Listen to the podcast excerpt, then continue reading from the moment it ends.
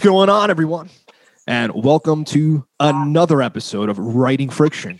And as always, today's guest is pretty cool and actually someone I know. Everyone say hello to Vlad Holiday. How are you, Vlad? How's it going? I'm good. Uh, a quick question before we even started. I did forgot to ask you the violin behind you, top your right shoulder. yeah. Is there, is there a story? I think that I was that a thing you posted on Instagram. You've been fucking with that. I have been fucking with it. Yeah. Um yeah, that was one of those like uh quarantine uh hobbies that I took on. Uh-huh. And I'm I'm getting pretty good actually. Like I can hold yeah.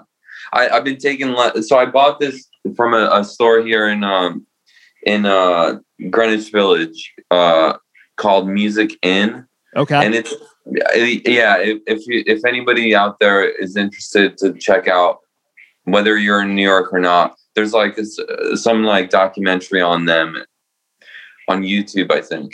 But it's like a really insane um music store with all kinds of like instruments that you've never heard of. And the owner also builds his own stuff. It's it's like it's pretty insane. It looks i can't even really describe what it looks like in there uh-huh. but anyway, I went there and I and I bought this violin, and I think it's like I bought it for I think six hundred bucks, but it's worth like over two grand, okay. and it's like it's like a legit. I had I had a friend look at, it. but anyway. I'm, I'm sure a lot of classical violinists are happy to hear that. Uh, yeah. but uh, quick, is that the first time you ever messed around with a fretless instrument? Um, I, I, must have picked one up before in my life, but it, I, I, I can never really get it to work. All right. And also, it's you have to be so gentle with it. It's so it's really weird going from guitar to violin because yeah, uh, you have to be in a, a lot of my instincts, including vibrato. Vibrato is like completely yeah, a different way. Um, um, a lot of my instincts, I just had to like tell my brain to not think that way which was a, it, it's it has been a, a fun exercise and it feels kind of like playing chess or something like it feels like my brain is getting workout I always think of this is totally unrelated, but still related. I always think of the violin player in Yellowcard, and for some reason, uh, that that song popped into Spotify like three months ago. Uh, Ocean Avenue. And man, that was a fucking that was a ripper back in the day. Uh, they know how to write a they know how to write a tune. But, I remember uh, that. I actually funny story, real quick. I I wrote a song with that guy. Um, what do you remember his name? What's the dude's the blonde, the main guy, the shade? Yeah, yeah, I think it's Ryan. Exactly. He looks Ryan. like a, he looks like Ryan Gosling. so yeah. um, he's he's a Nashville guy, and we wrote we wrote together, and uh, and he turned out to be a really cool guy. And uh, but yeah, it's just funny because like Yellowcard is his. Uh, well, they're a, a, huge band when when we were younger. Oh yeah, oh yeah. Well, uh, let's go back to that. So you and I know each other. I mean, we've got we go back a long time. Shit. Yeah. I mean, I probably for people who don't know, Vlad and I grew up in a town called Mahwah, North Northern New Jersey.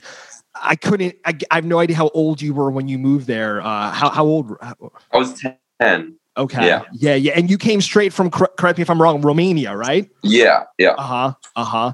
And when you moved here, when you were ten, I mean, were you fucking around with any? I started playing guitar when I was ten.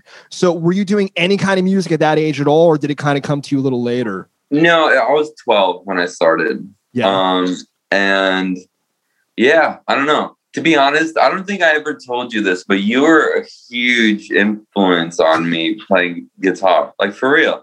Most oh, thanks, man. I appreciate that. Dude, for real, you. So, if anybody doesn't know, you were in a few bands. Most definitely. Uh, when, when we were in high school together, and I remember I was like, "Fuck, that's what I want. I want to. I want to be like Mike Johnson." Mm. Like the for first real. person to ever say that. Yeah. and the last. Yeah, um, definitely. No, no. And then I remember I bought like a wah wah pedal off you, and I was like, wow. Okay, cool. yeah, yeah. He's like a he's like one of those crybabies. Anyway, um, yeah. So I started playing when I was twelve, and I wanted to be in a band, and yeah, that kind of just took off from there. And I literally have never done anything else with my life. Yeah, uh, well, since like Yeah, yeah. yeah. Well, it, it, was a little interesting because your your older brother played music with you also, right? Yeah. Yeah. And, so, and, was it kind of I forget how did he how did he end up the bass player? I mean, how did was did he ever try another instrument? It's so funny how musicians figure out the instruments, right? I, I have yeah. theories. Like I think every guitar player wants to be a drummer. Like if you put a guitar player, right? If if you give us dudes like yeah. uh, just 20 minutes in a room with the drum set, it's like the happiest we could ever get. But yeah, but somehow, yeah, no, yeah, you know, you know how people end up being bass players, like for real, a lot of times. Because let me just say, there are some of the best musicians in the world are bass players, but a lot of them aren't. And and and um, my brother was one of those. He no, he's a totally fine bass player, but I think it was just like, oh, less strings, uh, easier to play. Don't even have to really learn chords. Um, but Matt and I, my brother and I, uh, we both bought like the um, Squier starter packs. Yeah, um, where it came with like a small amp and a cable and uh, and a guitar, like really shitty. Yeah. Um, guitar that. So and then he got the bass version. But I think originally at a at a certain point we almost switched because we were just like I don't know, let's just do, do whatever. Um, I wasn't really that keen on guitar per se. I was I was just like, but then like the more I played it, the more I was like, wait, this is this is like it became like my one true passion in my life. Like yeah. period. And to put like the listeners and the viewers, you know, kind of in a perspective, point in history that Vlad and I are talking about is kind of an interesting point of history and geographically. We're talking about like the early 2000s, northern New Jersey, which at the time was creating a scene of its own that people mm-hmm. wouldn't really give a shit about till kind of later on. Yeah. look back at on it now with nostalgia. But like I remember seeing, you know, this was a time where you could see, you know, like My Chemical Romance and Taking Back Sunday in a VFW hall in Ridgewood in front of like 40 people. So like yeah. that's the time that we're which is a, in northern New Jersey. All these bands, Saves the Day, Midtown. Um, so that leads me kind of to the next question. So you and your brother started a band. Was Jet Lag Gemini the first band that you guys started? Yeah, yeah. Uh, I think um, yeah, it was called Sight Unseen before then. Of course, and, and, and I remember we had our first show at Skaters World in Wayne, um, and and a bunch of our friends from school came and made us feel like rock stars, which you know. it's it's funny because like when you have like a supportive like friend group like when you're in a high school band it is such a funny it's really like it really makes you want to get further because you get so hyped up so quick. And all of a sudden it's like oh wow i'm like in a band and there's people coming to the shows and stuff. But then like when reality hits and you get out of high school it's a little different. But um but no it was it was, it was so we started that band and then misha um a, a friend of ours who was in another band they Wait, you were in Misha's band? Uh, yeah, okay. For a little bit. I, I, to be honest, I'm. I might have introduced Misha to you guys at that. It, it was all kind of congealed uh, and you know what? That, um, very possible. Also, yeah. I, I, knew I was friends with uh, Eric Lisnow. Most who, definitely, yeah. Who was playing um, guitar in the band actually uh, before maybe we changed our name, but he I know. Well, so his brother Jesse, who yeah. you were good friends with, um, maybe somehow that also. Yeah, I don't remember how we met Misha. To be honest, shout but, out um, to Eric Lisnow, dope tattoo artist, still uh, doing it doing it good. Hell yeah, he's, yeah, he, he's he's doing great shit. Man, I'm I'm so bummed. I I, I still have to get a tattoo by him at, yeah. at some point. Yeah. yeah.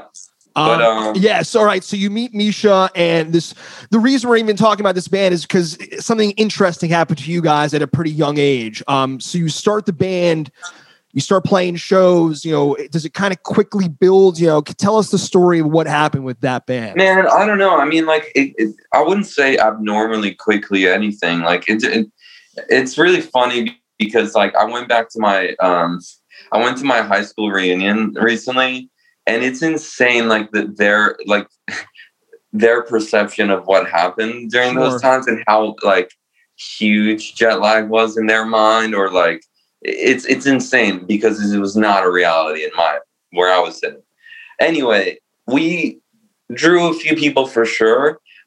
Um but it was mainly because like you said around that time there were music scenes kids were going to shows i remember one of our first shows we literally rented out um a, a place called um uh archer hall and it was in, in it was in uh, allendale Yeah. at the end of like main street Yes. and um It wasn't it like an old church? it was an old church Yeah.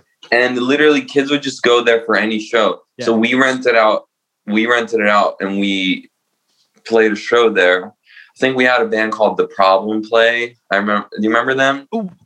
Tim, Tim is going to be happy we're talking about him. Tim, who would be in that band, I might have been in that band at the time, was Okay. at my was at my apartment last week. No way. Yeah, yeah, he- he's he's doing he's traveling through the West Coast. He crashed here for a night. Oh, so cool. yeah, yeah, That's funny. awesome. That's all coming. Um. I remember really liking that band. Uh, yeah, Christian was the leader of that band. Dope band. Sick. So, um, so we put it on in, in on a show and charged ten dollars, and and I, I, you know, made three grand, which is there was like three hundred people or however many fit in there. Yeah, really. yeah. and it's just insane, man, because like that felt that fell apart at a certain point, but in that moment, people were just, and especially young kids, they were just like wanting to go out and like It's all smoke ages. cigarettes and yeah, and and yeah, exactly.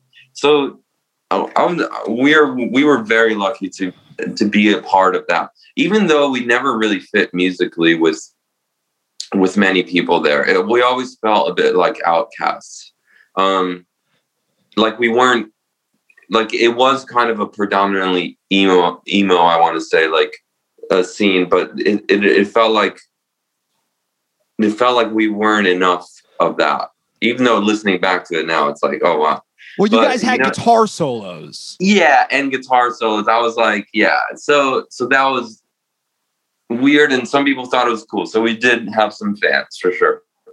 And then yeah, and then I was I think I was like, so I was 15 maybe when we started the band, and then by se- when I was 17, we were recording an album, and we we got a record deal, and we were touring, and yeah, it was fucking awesome. Like that was the dream. Um, yeah, so that's kind of where I con when I, where I learned how to be a touring musician, or or even just where I learned like what I I wanted out of music, and and I don't know. That's kind of where it all started. Yeah. Yeah, well, I, I kind of want to stay there for a moment because it's almost, you know, we're recording this what 15 years later than the time frame you're talking about. Yeah. And what you're talking about at least in the music business is almost an archaic model. Um, you're talking about a small indie label uh, that found a young band. They're like, "Hey, we want to give you a couple of bucks. We're going to give you a van.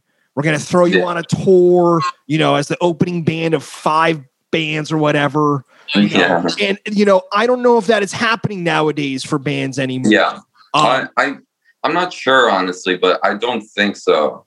I know for a long time that it's just I mean the internet is the new way of discovery and and I still do really believe in touring and the human interaction part of it, but financially it's just it's really hard for people and it's it's left a it's left to like a it's almost like only available for rich kids or for people yeah with labels that will spend a lot of money not even a lot but we'll we'll try to chip in a little bit which doesn't really happen that much until you're like have a, a fan base like for real like because labels are only looking at numbers nowadays.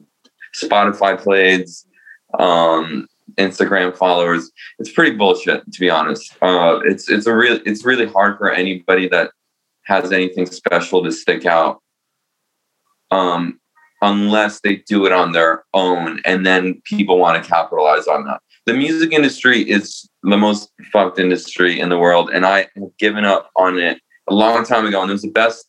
It was the the the moment I said fuck everybody, and I I don't have a team right now. I don't have any any team, and I haven't for a long time. The moment I said like fuck all that bullshit, and that's like when I my music career took off more than ever, and I was able to actually make a proper living off of doing what I do.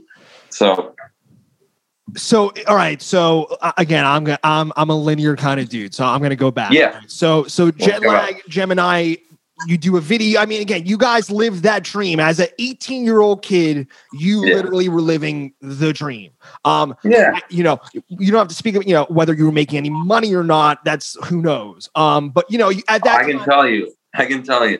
No, exactly so we were from, definitely from the horse's mouth. Yeah. But when you're Definitely. 18, you don't give a fuck. Dude, when you're 25, you don't give a fuck. Um, you, you want to be in that van, you want to be playing those shows, you want to be part of a scene, right? I mean, again, we're exactly talking about a no i mean we this was all this was all our dream and and we were willing to i mean we've stayed in some sketchy ass uh apartments and houses through around america with some really fucking weird people like dangerous situations um because it was free and we met them that night of the show and we're you know also really met some amazing people and had amazing um experiences so it, it it all worked out. I'm so happy to have experienced that at, at a young age. I, I think it really shaped, uh, you know, me. Well, yeah, and it did because you did kind of what most people don't do. You didn't quit.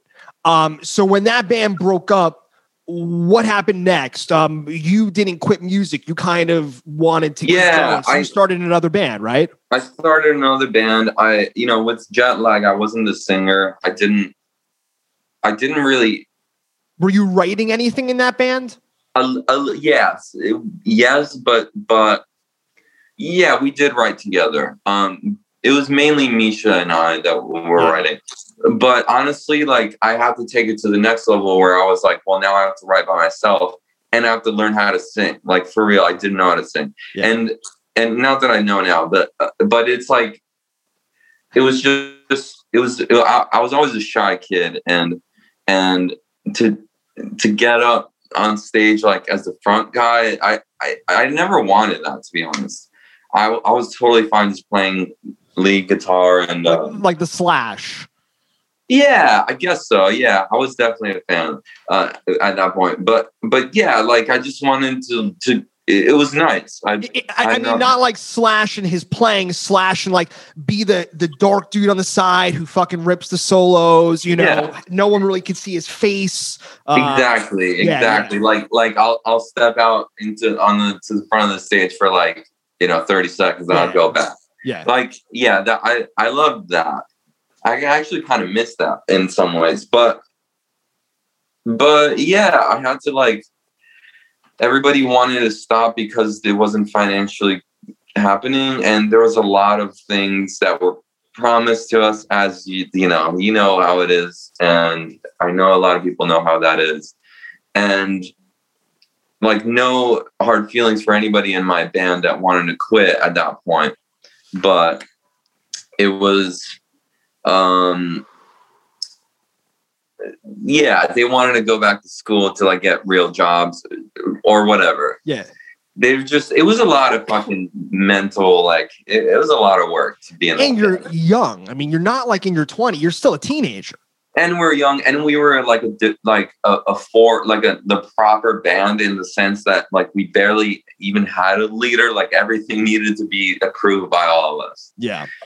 and and that just doesn't work Yeah. Yeah. like it, it's very hard for that to ever work for a long period of time um anyway so i had started a new band and um wrote some songs sang some songs took me a while to find my voice to be honest for the longest time even listening back to th- that early stuff i was just trying to sound i was trying to sing at the top of my range and i have a low voice I, I, I was trying to always sing at the top of my range just, just to kind of like fit in which is the dumbest thing I could have done. But I figured it out later that I don't need to do that, and and and I could just more be me rather than trying to emulate something else or whatever. what was the name of that band? Uh, it was called Born Cages. Uh-huh. uh-huh. Yeah. And remind, did you guys ever? Did you guys hop in the van at all with that act? Did you? Yes. Okay. Yeah, we definitely did a, a, a Was that- Was that the incarnation that stayed in my apartment? Some, We- yeah. but just the different members and shit like that. Yeah, we did go Okay. through a few member changes again because at that point you're a little older. I was like maybe 20, tw- 20 to 26 Yeah, or 21 to 27, something like that. yeah, yeah, yeah, yeah. It was a both bands lasted six years, um, which is funny. But yeah, so went through some member changes because at that point in people's lives, it's a little harder to sacrifice all of that that time, and it's a little harder for people to just go on the road without any financial, like to just literally go and see what happens. Yeah. Well, Uh, let- ca- well, can I ask you a quick little technical question? Um, Yeah. st- along this road, are you know nowadays you spend a lot of your time recording your own music. As the records are going, the bands are going, things are maybe going a little up. Are you paying attention to the studios you're in, the equipment they're using? Are you kind of geeking out on any of that shit back then? Yeah. I mean, because the, the sounds of your records back then, audio wise, are they're fantastically engineered. Those Born Cage Oh. records are great. You know, audi- audibly, they're fantastic sounding. Um, I don't know Thanks, where, man. where were Well, those recorded. So a lot of a lot of that actually I did, Oh, but I was uh, but I was learning how to produce at that point again because I didn't have money to pay people to do it. So I was like, I got that's something where I post my first band. I was like, I really got to get better at Pro Tools at, at that point. I was in Pro Tools, and um, yeah, so I was paying close attention, and then basically we uh, this guy John Kaplan, who did my first band, who produced my first band, he did a record for Born Cages, and he's a great producer. And he's, I think he mixed like the last um, that Black Pumas record that either was maybe it didn't win a Grammy, but it was Grammy nominated this past year. Uh, I'm sorry, whose whose record? Uh, Black Pumas, the Black Pumas, yeah. Um, and he's Is done he a like Jer- is he a Jersey dude? He was a New York City guy, Okay, uh, okay. and he's in LA right now. Nice. Um, so we were we recorded a lot in in um in Williamsburg on Prince Street, which is funny. Which a funny story there, like quick little thing. It, it was called Mission Sound, and it's an amazing studio. Yeah. This guy Ali, he has a daughter who sang backup vocals on, like background vocals on the Born Cages album, and she was like trying to be a singer at that point, and now she's like so famous. Really? She's a huge. she- Uh, her name is um uh King Princess. Have you kept in touch with her by any chance? Um, I not really. Yeah. I I, I think I I ran into her once and we said what's up. nice. Uh, but yeah. But anyway, it's kind of funny how uh, how that happened. Yeah. Anyway, so so yeah, so we were just doing it, and John Kaplan kind of took my demos, and we recorded real drums over them, and we recorded a few things on top to like better some of the sounds that I was making. But a lot of a lot a lot of the stuff like stayed on there and then there's two songs that I fully produced myself on the on that record. Um, I just wanted the truths, baby, and uh, uh, moving on. any which are yeah, but anyway, I was I, at that point I was I was I was just like trying to figure out how to do it myself more and more, even though I, I never had the money to like actually record through like a proper console and stuff. But nowadays, like you know how it is. Uh, well, it, it kind of reminds me a little bit of like the Dave Grohl story. You know, a little, a much toned down version of it. Uh-huh. Well, like when Dave Grohl, for people who don't know, like when Kurt Cobain passed away, um, there were two other dudes in the band, right? So uh, Dave Grohl would go on to create a band called the Foo Fighters.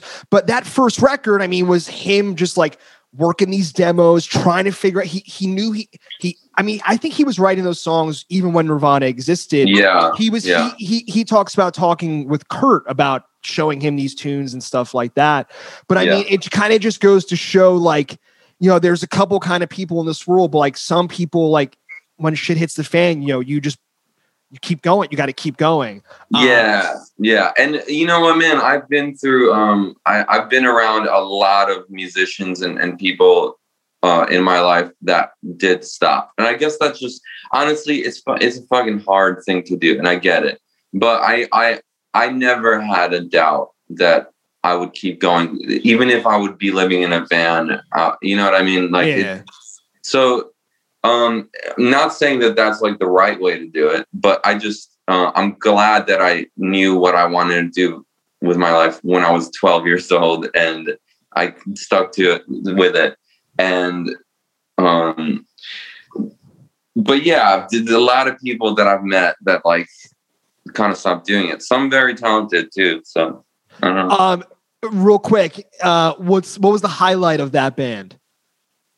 Huh. Any shows, any kind of memory? I mean, you were in the band for six years. You guys stayed in my house, my apartment, yeah, old place on Haight Street. You guys played the rickshaw stop, which actually to this day is the only backstage area I've been in that has a uh, I don't know if you remember this, but I do uh, a soda dispenser, but for beer. Oh my god, I don't remember that, but yeah, yeah, yeah that's, that's awesome. how that was the bat. Yeah, it was like a so, and you pressed instead of like Dr Pepper, it was like you know fucking Pabst. That's wow, I don't remember that, yeah. man. But I do I remember it because I was backstage and drinking free beer. I think that's why. Hell yeah! Well, how, yeah, how can you forget that? Yeah, yeah. But um, no, that was I love that venue. I remember that. That was a good. That was a good tour. Um, and I don't know. We we did a tour with a band called Family Force Five that was like kind of a weird audience, but it was the biggest tour that we did. And that was really fun. Like every night we knew it would be like a sold out show. Yeah. So that's always like kind of the dream. And, and getting the experience to play bigger rooms, bigger stages, different yeah. setups, which as you know, a younger musician, you know, a live musician, it's it, it's huge yeah. that experience. We also got um, gold record for uh, a, a song that was on now 45. Now, now that's what I call music, which is like a compilation album. And it was, you know, it, it was like pop songs like Taylor Swift and stuff. And we were like one of the last songs there. So I have a gold record from that. So that was a cool thing. I guess. Uh so that band goes to shit like most bands do. Uh yeah. was it amicable? Like I'm assuming it was kind of you were just like I- I'm gonna do something else. I mean, what was that transition like? I mean, did you immediately go into the solo work that you're doing now? I actually did a song under a, a solo project while Born Cages was still happening. Just one. It was almost like maybe testing the waters, but I yeah, it it was hard, man. Like it was. I love the people who, especially Dave and Matt. Uh, I was in the band with last. We were a three piece, but at, at the end of the day, like we just weren't making enough money or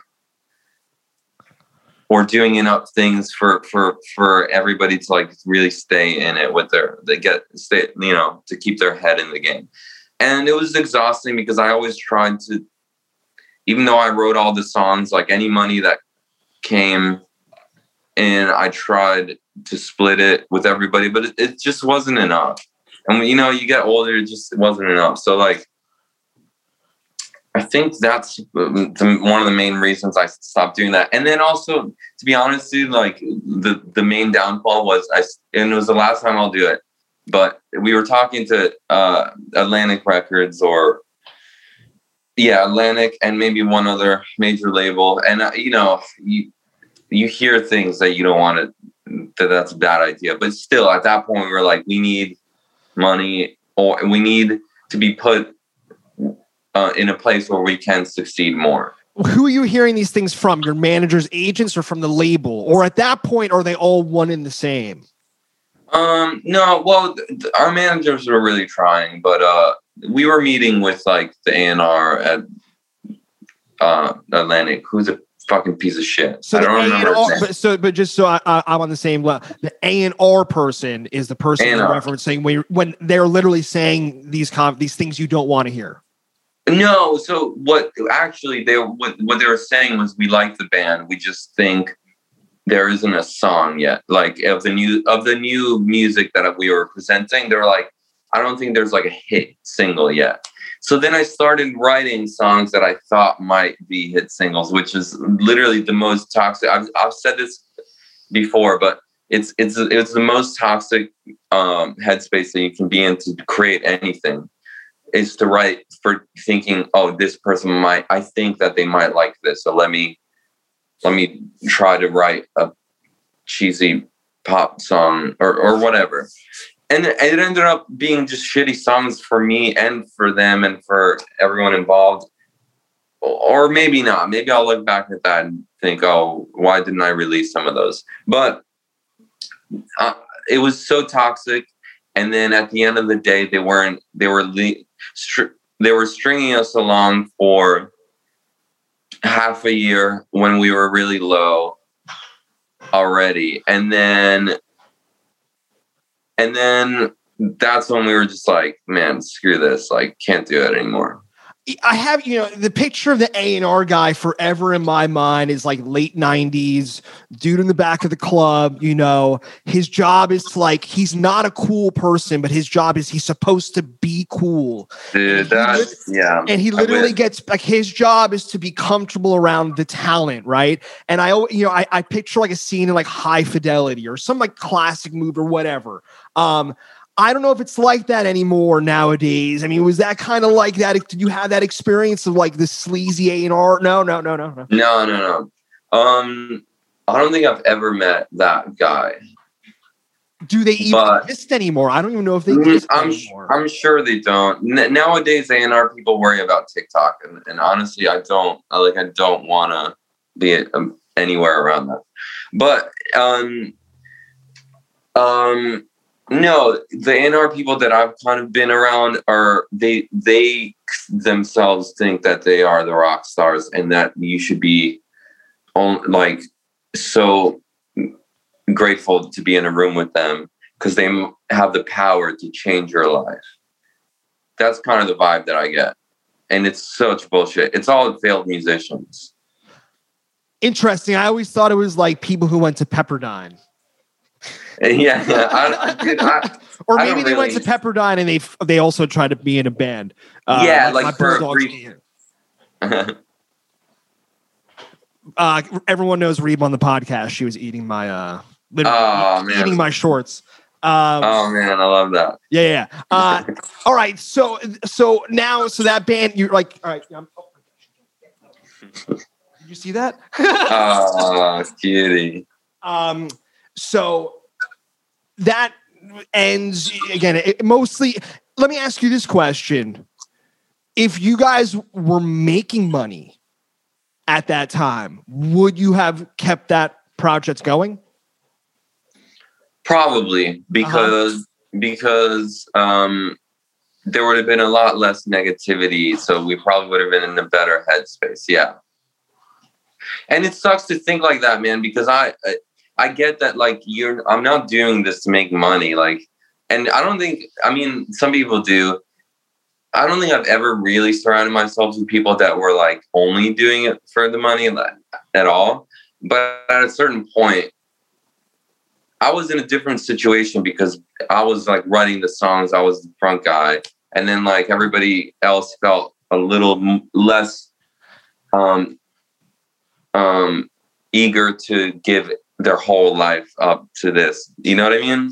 Well, I, I mean, yeah, I, I've experienced with this. You know, like the last band I was in was called. Well, the I'm sorry, the second to last band I was in, that I was touring with was called Pasole, and it was yeah. all, it literally all hinged on one guy. And when he decided that it was just no longer, like I was just like, well, what the fuck, you know? So that dynamic yeah. is there. You know, there's a responsibility there. People have, you know yeah I, I i will say i've never so i've only really been in two bands i guess but i've never quit on anybody i've i've, only I've only waited until every like until everybody knew that this wasn't what they wanted to do like i i didn't i i, I would never do that i don't think yeah yeah Um, Yeah. So, so you it dissolves. You had started writing these kind of these solo songs. Did you play Yeah. a show? I mean, did you were you at open mic the next night? I mean, how quick- you know how, how, you know yeah how quickly Um, you sort of, dude. Actually, that's funny you say that. Uh, did you so ever play the open mic at the living room? Is the living room still there? man, I don't even know. I'm not sure. That I, I um, but no, I never, I never really did an open mic in, in my life. You've never but- done an open mic, No, no, Vlad. I don't know why. you, uh, next time we next time I see you, dude, we're gonna go out of our way to find an open mic, Let's and, go. you, and we'll we'll play we'll play a song together. I would love that. I would love that. That's crazy. Um, so I started the solo project, uh, well, for a few reasons, but the sound of it that was, you know, I'm still developing, I guess, but I kind of wanted with with my last band, it was like, um, I wanted it to be really big sounding and and and like anthemic in a way where it, it kind of came just it just happened that I want like that's what I, I wanted this the songs to be like. And then my publishing company kept asking me to write more songs like that for like sync for TV and film and stuff. And I did some and there were like I did I started doing it a lot and I was just so bored of doing like here's a grand entrance to a big chorus. and all, but also that was kind of the sound at that time. And correct me if I'm wrong. You know, we're talking about bands like when you know when Muse was the fucking biggest band in the world, Yes. and like yeah, yeah, Monkeys were putting out fucking power records and. Yeah. That, right, right, right. I, I think of it as power rock. That's what I've always in my head. It's power yeah, rock. yeah, yeah, yeah, yeah. Which, uh, yeah, honestly, like it was fun, and it was about like I wanted the live show to be like intense and and, and energetic and and like a a fun thing for everybody. And anyway, I I just so I said I I want to do the complete opposite now. Um, so I started writing like songs that it were intentionally lo-fi, like like like the sounds. I wanted them to be almost emulating because at the time I didn't really have a lot of analog. I, I you know I, I recorded guitar in this, but I didn't have like old shit. I didn't have tape. I didn't have tape delays or or or tape machines or anything. So I was just like kind of trying to emulate that kind of stuff Yeah. and um and to sing lower and to be for every song to every song's tempo to be like five bpms slower than it what it should be. Well, I mean, and- but you said this was a conscious decision, right? yeah so i was like i was like that's what i want to go for. I want to i want to do something that was just new to me. Um and that's where i started and quit playing cool as a song that i came up with that was the first one i released and then kind of took it from there. Yeah Um, were you still? uh Well, you said Pro Tools earlier, but I, you're not a Pro Tools guy anymore, right? You're, you're no, no. yeah. So, did you had you already made that change in software? Were you recording in Logic at that point? actually um no quit playing cool was the last song i did in pro tools Okay, okay. um and why then- did you change? And why Um, then? man. Why then? for a year, because my workflow was just not i knew it could be better Okay. and for years uh people were trying to get me to change. I had to i had to write with this guy dave tozer who um is like a big logic producer and i think he was like teaching at nyu like a logic course. And he like talks to apple about like implementing his ideas into it. He's like a head producer kind of guy. He did like john legend's all of you and, and, and stuff like that. So he was like, dude, you gotta just, like bite the bullet and learn it. And he gave me some notes. I wrote, I still have like a note on my phone with like certain shortcuts or certain like ways to do things. And it, within a week, I was like so much faster than I ever was in Pro Tools. I, I was in Pro Tools for 10 years at that point. I mean, it's a heated debate, dude. I mean, it's like Pepsi Coke. Yeah. Um, you know, I mean, you're talking to, I, I, went to audio engineering school to learn Pro Tools specifically. Yeah. Um, it's like, or Mac PC. Uh, yeah. Wild. Yeah. Wild. Wild. Yeah. And, and in a way, and yeah, it's like Mac versus PC. And in a way, well, first of all, Logic is Apple, you can tell that it was made by Apple because it just makes sense. and then Pro Tools is like supposed to more emulate like the actual hardware. Well, yeah, and, Logic and, is. They always say it's the more musical software. Yeah, and it's just a lot easier to have. You have an idea. Yeah. You you you put it down. I mean, honestly, I'm not a purist. I, I love old instruments, but I will pull up the Mellotron sound on Logic like any day and run it through some guitar pedals or whatever to fuck it up a bit. But like, there's nothing wrong with that. The sounds alone that it comes with were, were and it's two hundred dollars. Like it's nuts. It's it's so stupid and, and you could you could use any interface. I mean, yeah. I mean, I, I yeah, I right. The, the interface, the yeah. interface, yeah. Because I had a fucking MBox before, I think. I get the conversation for sure. I remember I learned on the MBox 2, Pro Tools version 6. Yeah, that sounds about right. I might have been dude. in 7. And before Pro Tools, by the way, the first time I ever tried any sort of music production or writing, like putting it on paper, um, Fruity Loops. Never did it. Um, I, I, definitely fucked with Cubase, right? The yeah. Early, but do I mean my first recordings, man? And this is, you know, now we're dating ourselves because now we're getting old. Uh, dude, I had the four track Tascam with the little faders, and but you could double the. uh You could like record over on the same tracks. You could do two takes on one track to make it a eight track. And me, yeah. and, uh, Tim, who we talked about earlier, dude, him and I would get fucking baked in my basement. I don't know if you remember my basement, but it was we would get baked down there, and we recorded like half of Dark Side of the Moon.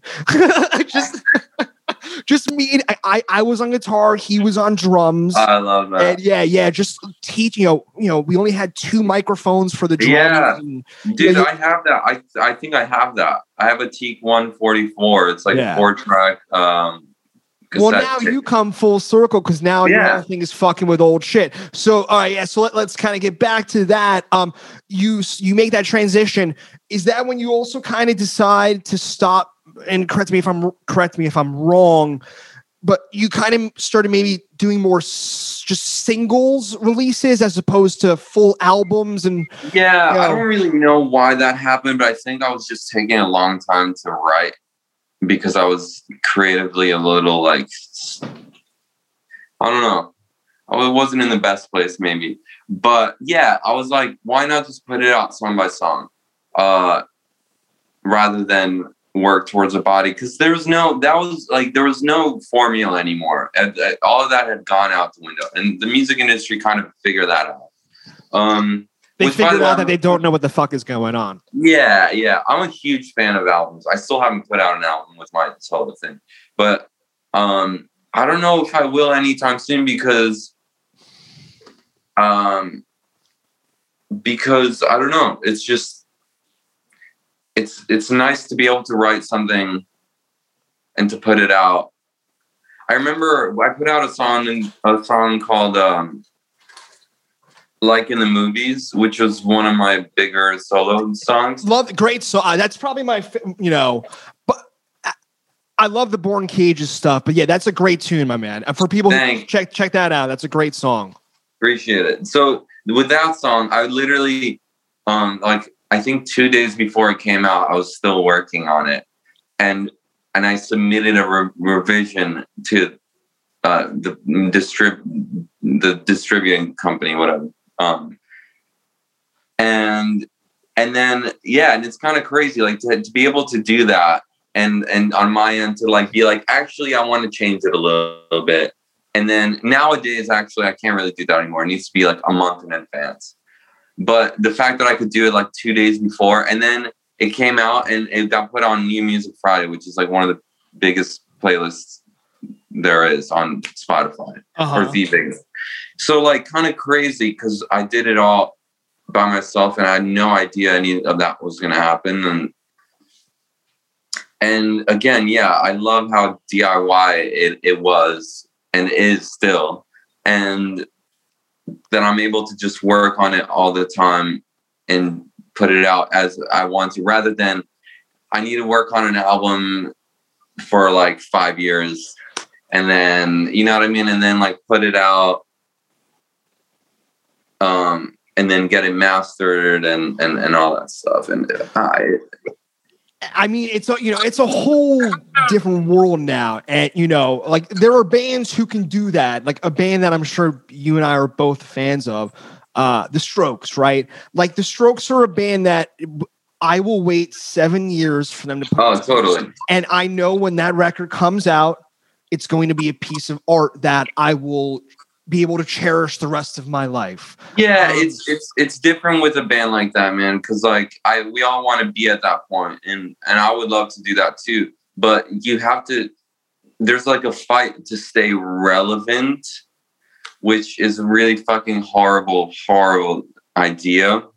But even with your own, with my own fans, for example, my whole my all of my fans like the the general like thing that I get from them is that they really like what I'm doing, which I'm very I'm so thankful. They really like that I'm doing what I'm doing. They know that not a lot of people they know that I'm underrated or they they say that. That like the and I feel like they almost like the fact that I'm like a little secret like best kept secret kind of thing. So um I don't even know where I was going with that, but I think it was like well, we, we were talking. Uh, we were talking about albums and you know how people release music nowadays. Yeah. Um, you know, again, I right. So that's right, right, right. Well, yeah. I mean, but you know, you can name a whole bunch of artists. You know, John Mayer comes to mind immediately. He's the kind of dude who he'll he'll just unannounced will put out a single. Um, right. You know, and, and it, it, there'll be a whole social media campaign behind it. Um, and he's kind of one of the people who, but he'll also he's still putting out albums. Yeah, yeah. And he's playing. He's a person I pay attention to only because, well, for a couple of reasons. But uh, what he he keeps a pulse on what the fuck is going on and he, i use him as kind of my antenna of i don't listen to too much popular music yeah, yeah. but he's my antenna of like what's the business doing right now you know mm-hmm. um for a dude who plays the guitar yeah yeah yeah yeah yeah you know um uh so i mean it, going forward you know are, are you sitting on a a you know do, is there a Prince vault of music that you have that people don't know about that we'll find 30 years from now? You know, what what is your pro- yeah. what's your process? I mean, are you always writing shit that you just kind of keep away, keep away, and how do you? Do yeah, and then I rediscover it and I finish it. That's kind of my process, to be honest. Um, but yeah, I don't know. Like I'm, I haven't announced it yet, but I'm putting out an EP in November, so it is going to be like six songs in one go, which normally I don't. I've only done that once before, put out an EP, but everything else was just single, single, single, single. So like, I love I EPs, know. man. EPs are my yeah. will always be my favorite release format. I, I yeah, just, I love yeah. EPs, man. yeah, there's less. There's also less pressure because people think that when you're putting out an album, the, like the music industry thinks that you. Oh, okay, so that you're like trying to get a Grammy or like you're trying to do this or you're trying, you know what I mean? Like there's like a little more pressure. Uh, but not that any of that is fucking real or tangible. It, it doesn't really matter. None of it matters. All that matters though, I know where I'm sitting. I wish that I was putting out more music. So I'm just trying to consciously do that and I already have like songs for the next EP that I'm finishing up before I'm releasing this. I just want to release more music and I'll probably release like a song a month leading up to it, uh, like three or four, and then something like that. So, like, yeah, in a way, it's almost still like singles because then people can pay attention to each song and it's a little more, you know what I mean? It's a little more like uh, not just like here's a whole body of work and some of it might just like fall through the cracks. You know? It's tough. I mean, you know, but music, you know, I, I've steered away. I, I still play live music, but you know, it's not something I'm sitting here pursuing right now. I've been Mhm. writing a lot, and um, with writing, it's you, you spend hours and hours, thousands of hours alone working on something that most people are probably not going to like right off the bat yeah. with music, you know, as a listener, within whatever seven seconds, whether you Yeah. want to keep listening to the fucking Yeah. song, right? With a book, dude, it's like I can spend five years. I I did. I spent five years writing a rock and roll novel that is pretty much done, and I'm Oh like, yeah. I read it, and I'm like, I would read this book, but a book is so much Yeah. Investment of time where it come with music it's just like you know how much effort is it to go on a spotify playlist but here's the thing and let me ask you this question let me ask you your opinion about this you know when we when napster came along people said it was the end of the music business and that it would lower the playing field now that Mhm. everyone can record you know a double album in their you know basement Yeah. It has it lowered the playing field are you bat are you do you find is it a different battle to get your music heard is there so much shit out there that yeah, yeah. Of course, but also like it's just a different there's different obstacles. Like that's the obstacle is that everybody can put out music and does.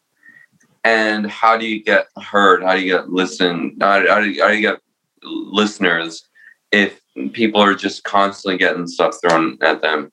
It's, it's a bit overwhelming. But honestly, I'm a firm believer that if you that people will figure they'll find out stuff that they like artists that they like i mean honestly like i've been doing this a long time and i think there's a lot of people out there that definitely don't know me or maybe never will that would like my music right so like so but uh, in one way or another if i'm keep active like they might then they might just hear of me and then go back on my you know. Well people are so fucking fickle. It's like it, it always reminds me of the louis ck joke. Like Mm. i know everyone hates him but he was he was funny at one point uh and he had some really funny jokes. But people can just not like you because of your haircut and you Yeah. know again but they if they heard your music and the joke he's talking about is he's like standing in line at a bank and there's a dude in front of him who's wearing shoes that he just doesn't like and he, the joke is he's just like I hate this guy. He's I want this Yeah. guy to die. Right. You know, like it's just like you could hate someone so much for Mhm. A t-shirt they're wearing. Um, with the music thing, you know, it's interesting. I find authors nowadays, even with social media, there has to be a presence. They have to have a look. There has to be a thing. Yeah. Um, but at the same time, you know, yeah, I mean, you know, how much are you fucking thinking about? You know, what? Well, to be honest, to be honest, dude, that was one of the things that I let go of a long time ago. Um, but when you when when you're in a band and you're trying to be successful and you're young and you, you yeah you think about all that stuff you're like wait maybe people maybe like my haircut is really dumb and people are like oh i don't even want to listen to that shit you know what i mean I'm and not wearing the right about- Dickies pants or uh, yeah, like these yeah. these pants aren't tight enough. These pants are too tight. Um, it literally, it's it's like that is so toxic, and um, it's it's all bullshit. yeah. And but they they might people like people can gravitate towards an artist more than just on the music more than ever back in the day music was better because anybody could Wait, make music be, be careful. Be careful. Think about what you're going to say. no no because because because I agree with you. People didn't care even to, to even know what their famous what their like the music that they were listening to even looked like. Of course. if they didn't put it on the album cover like their photo you, you might not even fucking know. Uh, you know was not in all cases. But and i think there's something really cool about that because then it was literally all about it wasn't about like oh uh, how many do they have like a good following on on TikTok or Instagram? And like what are their press photos like? And uh, what kind of content are they sharing beyond their music? That's all it's all it's all noise but in today's climate you have to put yourself out there like that. Otherwise it'll be a lot harder for people to find you Sure, and I mean this all, all, evolved, right? I mean this started, you know, I, I, guess you know the episode, you know, with MySpace, right? With the friends, yeah. how many friends did you have, and then you yeah. had the Facebook page, and you know how many likes can you get, and you can you, you could hire bots to get fake likes, and that's how yeah to help. That's how I booked every fucking tour. Um, was just how many likes, and then it evolved to Instagram, and now TikTok. Um, where do you, are you a forward thinking kind of dude? Uh, where do you see this going? I mean, you know, where do you see this all evolving into? Five, I think it's I, I think it's going to implode on itself, and uh, and people are going to stop caring about that. I I do think that. I don't know. When you say that, do you mean all of social media? yeah, yeah, yeah, yeah. or at least yeah, I do. I, I think so. Social uh-huh. media is rotting our brains, mine included. I'm I am on it for sure. Um, it's it's toxic and it's creating our. It's bad for music because it's shortening our attention spans, and that's why albums aren't a thing. Because it would be nice to put together an album where okay, this song in the middle just is a mood to get you to let me think of it as a as a flowing thing, which I still can do. I just don't. But rather than you mean the oh, sequencing well, of an album? Yeah, yeah. Whereas there is an art form to that. There is an art form to that, but I'm saying people care about that less. They're more like, yes, give me, yes. give me like ten singles. yeah, and and and it's uh, it's yeah. So it's and but not even that, man. It's like, give me a single that has that can get people hooked within um two to five seconds. Like yeah, his name is Billie Joe Armstrong. yeah, like it needs to be. Yeah, it needs to be like Rivers um, Cuomo. I mean, you know, you yeah. you could break it down. We had we had this guy. You probably don't know the guy, but you know the topic of it. Um, his name is John Seabrook. He was a he's a right he's a New Yorker columnist, but he mm-hmm. wrote a mm-hmm. book. God, um, now the fuck. Ne, the, totally just anyways it'll come back to me but yeah. the book is about this it's the, the song machine. And he talks about pretty much max martin. You know who max martin is? Yeah. He breaks that shit down dude NSYNC backstreet boys jessica simpson britney spears. And he you know you could almost break this shit down to a formula. Um you know it's been done in rock music. You know rivers cuomo talks about he's done it um yeah you know, do you look at music now as an equation? Do you look at music as still something that you just want it to be? You know, are you do you wait for the muse? You know, are you a John Lennon or are you a Paul McCartney? How, how, how do you do it? I, I wait for the inspiration and I try to write a song that evokes a feeling, period. And and and has some lyrics that make you feel like that, that that it's like something my ideal lyric that's a good lyric is like is, is something that you can really relate to but it hasn't really been said in that way. Or you haven't or, and it makes you feel like almost nostalgic or sad or in, in, but in a good way like oh i feel like i feel like i understand myself better after hearing that. Do you that's, write your lyrics i'm sorry do you write your lyrics before after mm, during um during most of the time during. Sometimes before sometimes after. Most of the times like as i'm i'm kind of figuring out what the music is doing and the vibe and that feeling it i'm trying to create like a mood really with these songs rather than let me write a pop song. That said i've, I've like i do know like the, the basic structures of a pop song and sometimes i follow some of the rules but most of the time I'm, I'm glad to know the rules so i can break them. Um, but yeah, that said, I don't know. Like I wrote a song for this guy with this guy and produced it, and it was like it went. It was like number two on the radio in Switzerland recently, and he uh and he, Wait, I'm sorry. Hold on. That that's uh, that's immediately like the the plot of like a Will Ferrell movie. Uh, yeah, Like, yeah, dude yeah, yeah. has a number two song on, but he's all people will only know him in Switzerland, so he has to go to Switzerland, and he gets there. but since his song is only number two, the promo isn't a lot. Dude, I, the whole movie, it's I I just wrote it in my head. It's all there. I love it. You can go with it. That's Roll with it. hilarious. Um, and yeah, and this guy like did like a world tour for a long time, for like a, a year and a half with Shania and Twain. Um, so it was like cool to be able to do something like that uh, for me and, and to write like stuff like that too. But but no, with my own music, I'm I'm almost like I'm just trying to create. I, I've been trying to hone into a sound and a mood that I can literally just mm, like fall back into and to do more things in that vein. That was the goal. And it was a conscious goal. And I think that a lot of people try to do that because then at that point you have a fan base that kind of just like your songs, period. It doesn't need to be like reinventing the wheel on any level. They just like the, the vibe. And that's that's that's what I've been trying to do. Um, and you know, following you, you know, we're on opposite sides of the country. So, you know, if I lived in New York, I'd be going to your shows. But it looks like you're playing shows solo. I mean, with backing tracks, and, and is that how you're doing it? It depends. Um, I I have done that, and I've I've done it with a full band, like five piece. Uh, Um, I've done it. how, how do you do? Can you talk more about how you? Tr- I mean, how do you trigger those sounds? I mean, are you map? Do you map all? Is everything mapped out to the?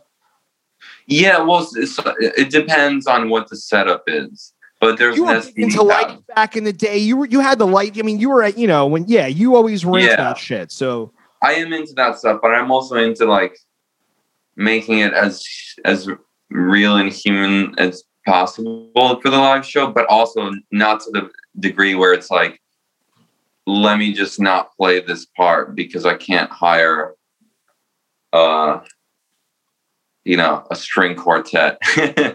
um, but that said, I yeah, it depends. It, it, it var- yeah, it varies from show to show, to be honest. But a lot of stuff is either triggered on a SPD pad or mimicked in a certain way with, uh, like, even I have different songs that I I have a kick and snare trigger on the kick and snare drum, and it kind of goes to like what I used in in that specific song, and just trying to get as close to like what I imagined on the recording, you know. and, and the dudes or the people who play in your band. I mean, um, you know, are you doing a lot of rehearsals with them? Or are they kind of just learning the tracks to the stuff they? They, yeah, they kind of just learn it. Like, actually, all my band is and living in LA right now. So so that- well, let me. Oh, well, hold on. Let me ask you a question.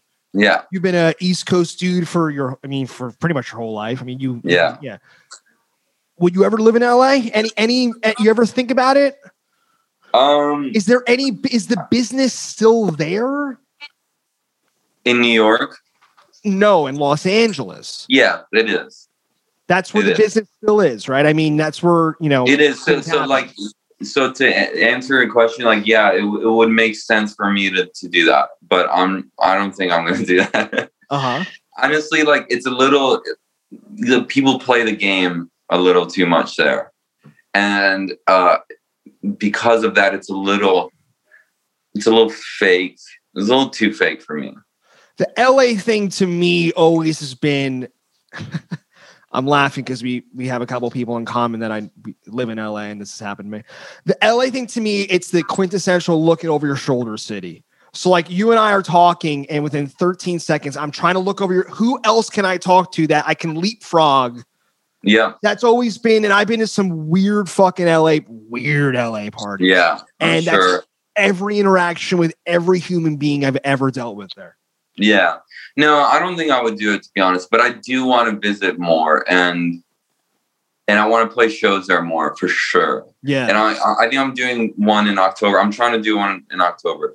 Did you announce? Are you going on tour again? Are you going on a? You announced something, right? You're opening for someone. Yeah, yeah. On uh, in November and December, I'm doing Nice. uh, a, a, a tour. That's not coming to the West Coast though. Okay. But um, but I'm I'm trying to play and tour as much as I possibly can. So I'm I'm you know doing my best. Yeah. But but yeah, so I don't know. Um I do want to come there more often, but I'm not going to live there. New York uh, is the greatest city. Uh, like it's so cliche to say it, but I can't. Every time I go anywhere else, even when it's somewhere like Nashville, which I have considered moving there, Ugh. and I have some really, I have some really good friends there. Don't go to Austin. Uh, Austin, Austin, oh, God. good. What a shit, what a shithole. yeah, I don't know, man. I I've, I've never spent too much time in those cities. Did you ever do like, South? really Did you ever do South by? I've done it like yeah, like six, seven Yeah, times. bro. Austin sucks.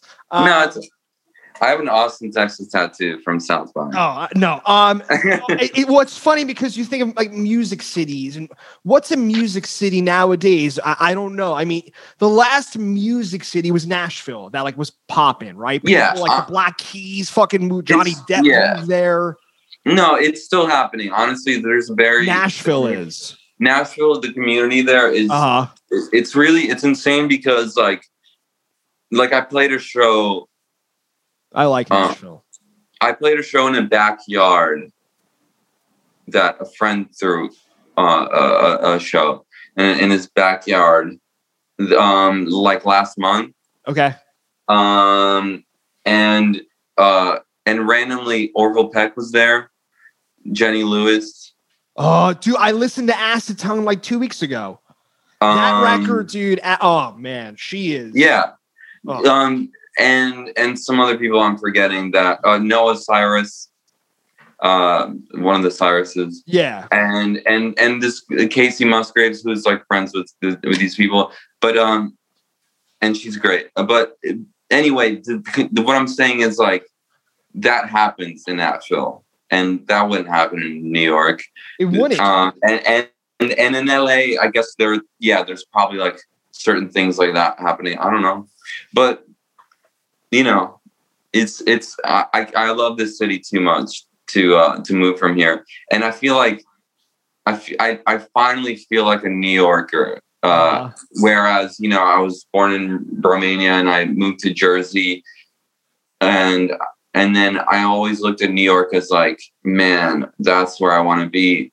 But I feel like a Jersey kid, and I finally feel like a real New Yorker. And I, it's I can't describe the feeling, but it's uh, I can't move to LA. I can't. I, can't get, yeah, no. I, I, I get it. LA is a vibe, man. It's, it's, it- you know, I, the only place I, I live in SF. I've been here for ten years, and I Mhm. love this city. But the city Yeah. is a, it's a vibe. You have to be on this Yeah. vibe. If you're not, you're gonna hate it here.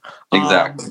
but New, but New York's, you know, I, I was born in the, uh, I was born in Queens, but I, you know, we were raised where they filmed The Sopranos. But the Yeah. longer I stay away from Jersey, the more Jersey I become. It's weird as I get older. I don't know why. That's Uh, funny. But dude, I miss the thing about New York. It's just like, dude, I miss just get the fuck out of my way. I don't care about you. Like, let's Yeah. go, let's go. Everyone is hustling. No one's Yeah. wasting their fucking time. Yeah. Even if it's a dude who's making sandwiches at Subway, that dude is hustling. Like everyone's on a hustle there. Um, but if the hustle isn't your hustle, what do you do? Right. So it's Yeah. interesting you say that about Nashville. I don't know. I I I I, haven't spent time in the scene of Nashville. I just yeah, yeah, yeah. It's a lo- it's a little more relaxed, but people there are a lot more. It's more about writing a song. Like that's yeah. like I mean, shit, the blowfish, fucking Darius Ruckers. He, I mean, you know, I mean, look at him. I mean, Uh-huh. yeah, he's the perfect example.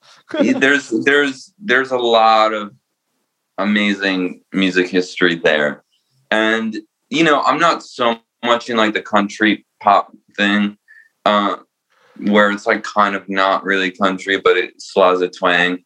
But uh, yeah, I don't know. I I have some friends that are in successful uh, bands that that are doing that, and they're amazing people, and. Uh, they're they're just like all everybody's such a music lover there yeah. and i really love that and also the musicianship there like if you walk into a bar is probably the best in the world. Like it's insane. There's Yeah. like little American Legion halls where literally where where people are going to square dance and like the the sickest lap steel player in the world is playing there and it's you know it's like a donation based entry Yeah. and I don't know. I met also one of my heroes, Jack White, uh, there, and he has he he has um, Third Man Records there, um, and he was like one of the nicest people I ever met. Um, he gave me a guitar pedal, and uh, that kind of like I, I like he's part of that too. He's like he's been in Nashville a long a long time, and it's it's uh it's it's just like a certain kind of like air they breathe there. That's it's very it's it's a little shocking from coming from New York and going there because everybody's so nice.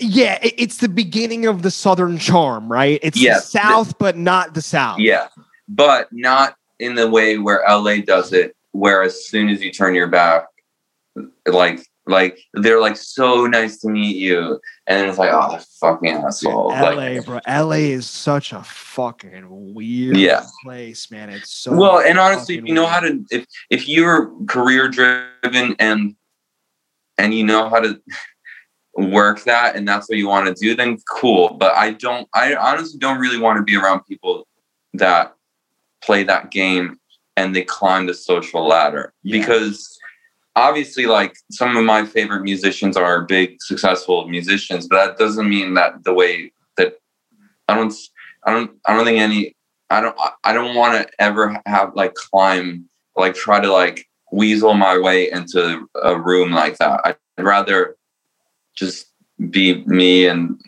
hope that at some point I get to meet some people, which I- like I just said, I yeah, that ha- that happens sometimes. So it's like very it's very rewarding when it does and you're not like looking over everyone's shoulder like who who can I talk to that's more famous.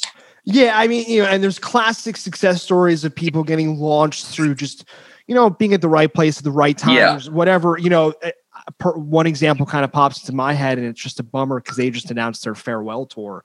But one of the most talented rock and roll bands of the last 20 years, Dr. Dog, uh, they got their start because Homeboy kind of knew the dude from My Morning Jacket, Jim James, and, right, right, right. mhm, and handed him like literally like handed him a demo. And No, I love it that. was just and then different they, times though also. what's that?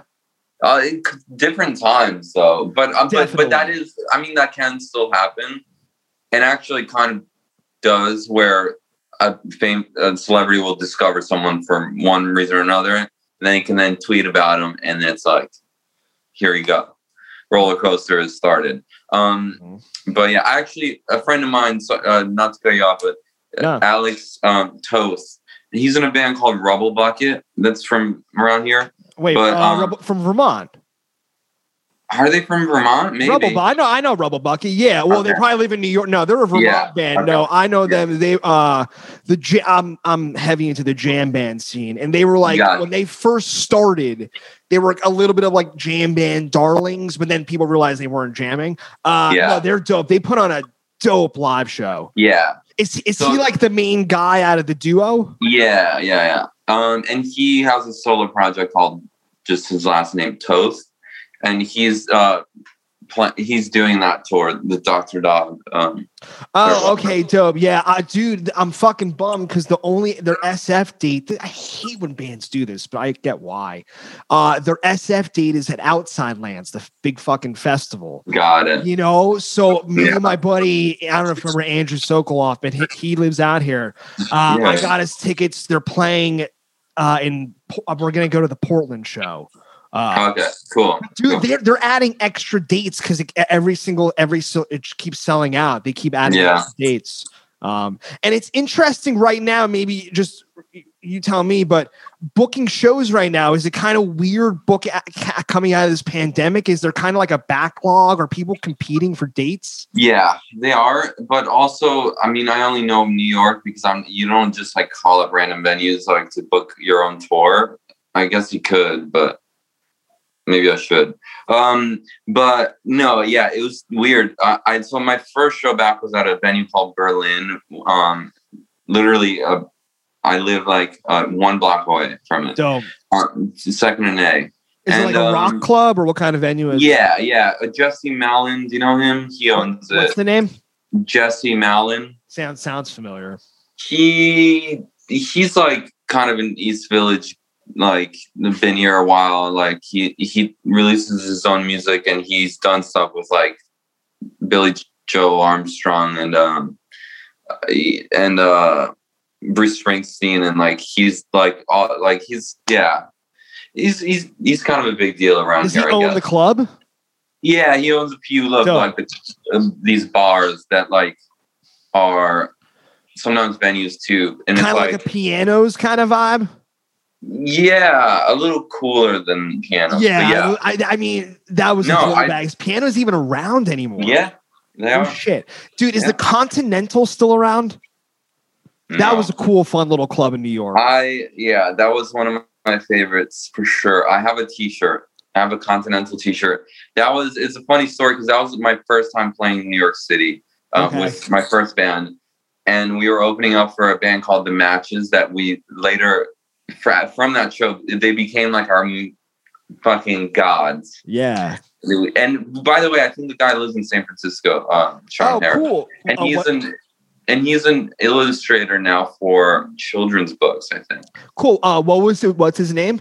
Sean Harris. Sean Harris. Yeah, I'll, maybe I'll reach out if he's on Instagram or something. I'll reach out to him. That'd be dope. Yeah, he is. I'll I I uh, I'll, I'll send you the the handle. Okay, great. you Yeah, should yeah. definitely get him on your on your podcast. Dope. Um and man, I so jet lag loved the matches so much. I still do, but they blew us away. We opened for them at the Continental, and at some point, I think like Guns N' Roses played there, and uh, I forget who else. A bunch of people. Um, that place definitely. It's sad. That whole building was, is demolished. yeah. So I walk by there now, and I'm like, no. Yeah, I But- mean, you know, there's classic SF clubs that like, you know, that I feel like will never will always hopefully be here, like bottom of the hill. You know, that was like Yeah. that defined a whole fucking time of like that late 90s fat record scene. That was that was Oh, all cool. bottom of the hill. Um, you know, there but like New York like CBGB's is fucking gone. You know, Yeah. like what dude, Roseland Ballroom, one of the coolest fucking venues ever gone. Yeah. You know, what like but I'm trying to think like what heady New York clubs are still like doing it. Is there like a Fillmore? Is there what is Um, I mean, I guess Irving Plaza, the Strokes just played dope? there. Yeah, that, that's But- been for a long time. Yeah, it Webster has. Hall. What? And, and you know what? Now I'm answering my own question because now it's all coming to me. Webster Yeah, Hall, Webster Hammerstein still Ballroom. happening. Yeah. Um. Yeah. Um. Uh, uh Bowery Ballroom. Um, I saw, dude. I saw Irving Plaza, one of the coolest things I've ever seen in live music. The show was I couldn't tell you the opening band, but the middle band was My Chem. It was they had just literally that week had just released the the record that would make them famous. Uh, three cheers for something. Yeah. The oh, the headliner was face to face. Um, dude, when fucking My Chem came on, when the lights went down, dude, when I say there was a rush of people that ran to the stage, dude, it was I've never seen anything like it in my fucking life. It was just and like this was a band you were seeing a band that was they knew they were going to be famous, but it like it just was about it was you know I'm getting goosebumps just talking about it. Yeah. was, uh, man, I, I actually really, I love that room. Yeah. Yeah. We played there with my first band, and Misha ju- like stage dive from, from like he climbed. I think he crowd surfed, and then he climbed. Uh, there's a video of it somewhere, and it's kind of sick. Actually. Yeah, yeah, yeah. Um, Irving Plaza was was a Yeah. really fun one. Um, so, what, so what's the future for you now? I mean, are you gonna focus? Do you want? Are you looking forward to getting back on the road? I mean, how do you? hell yeah, Yeah, all right. So I am. You're, I am. But it's, it. it's again, it's like there's different levels of it. Like depending on what tour, I might I might be doing a bunch of solo, um, like uh, shows, like just You're me. and- Yeah. yeah. Um, or if it's like a legit tour, then I'll bring out more people and like play like I really want to. If there's like money to be, Yeah. you know, or people, so I could like afford to do all that. Um, so I, I, I don't know. That's really the dream, and to just keep releasing music. Like that's kind of it. And maybe become a better violin player, right? Maybe that. I'm getting there though. Vlad, dude, thanks so much for taking the time, man. Oh hell yeah! It was Oh. great to catch up, man. Oh yeah, what a blast, man. Um, uh, uh, obviously we've talked about it. Let people know uh, your handles and whatnot, the social media, what you what you do, where you are. Yeah, it's it's just at Vlad Hol- Vlad Holiday uh, on Twitter. I don't know why I said Twitter first. I never go on there. On the social medias stuff. And uh yeah, I don't know. Check out my music on Spotify or Apple Music and if you haven't and um hope you dig it.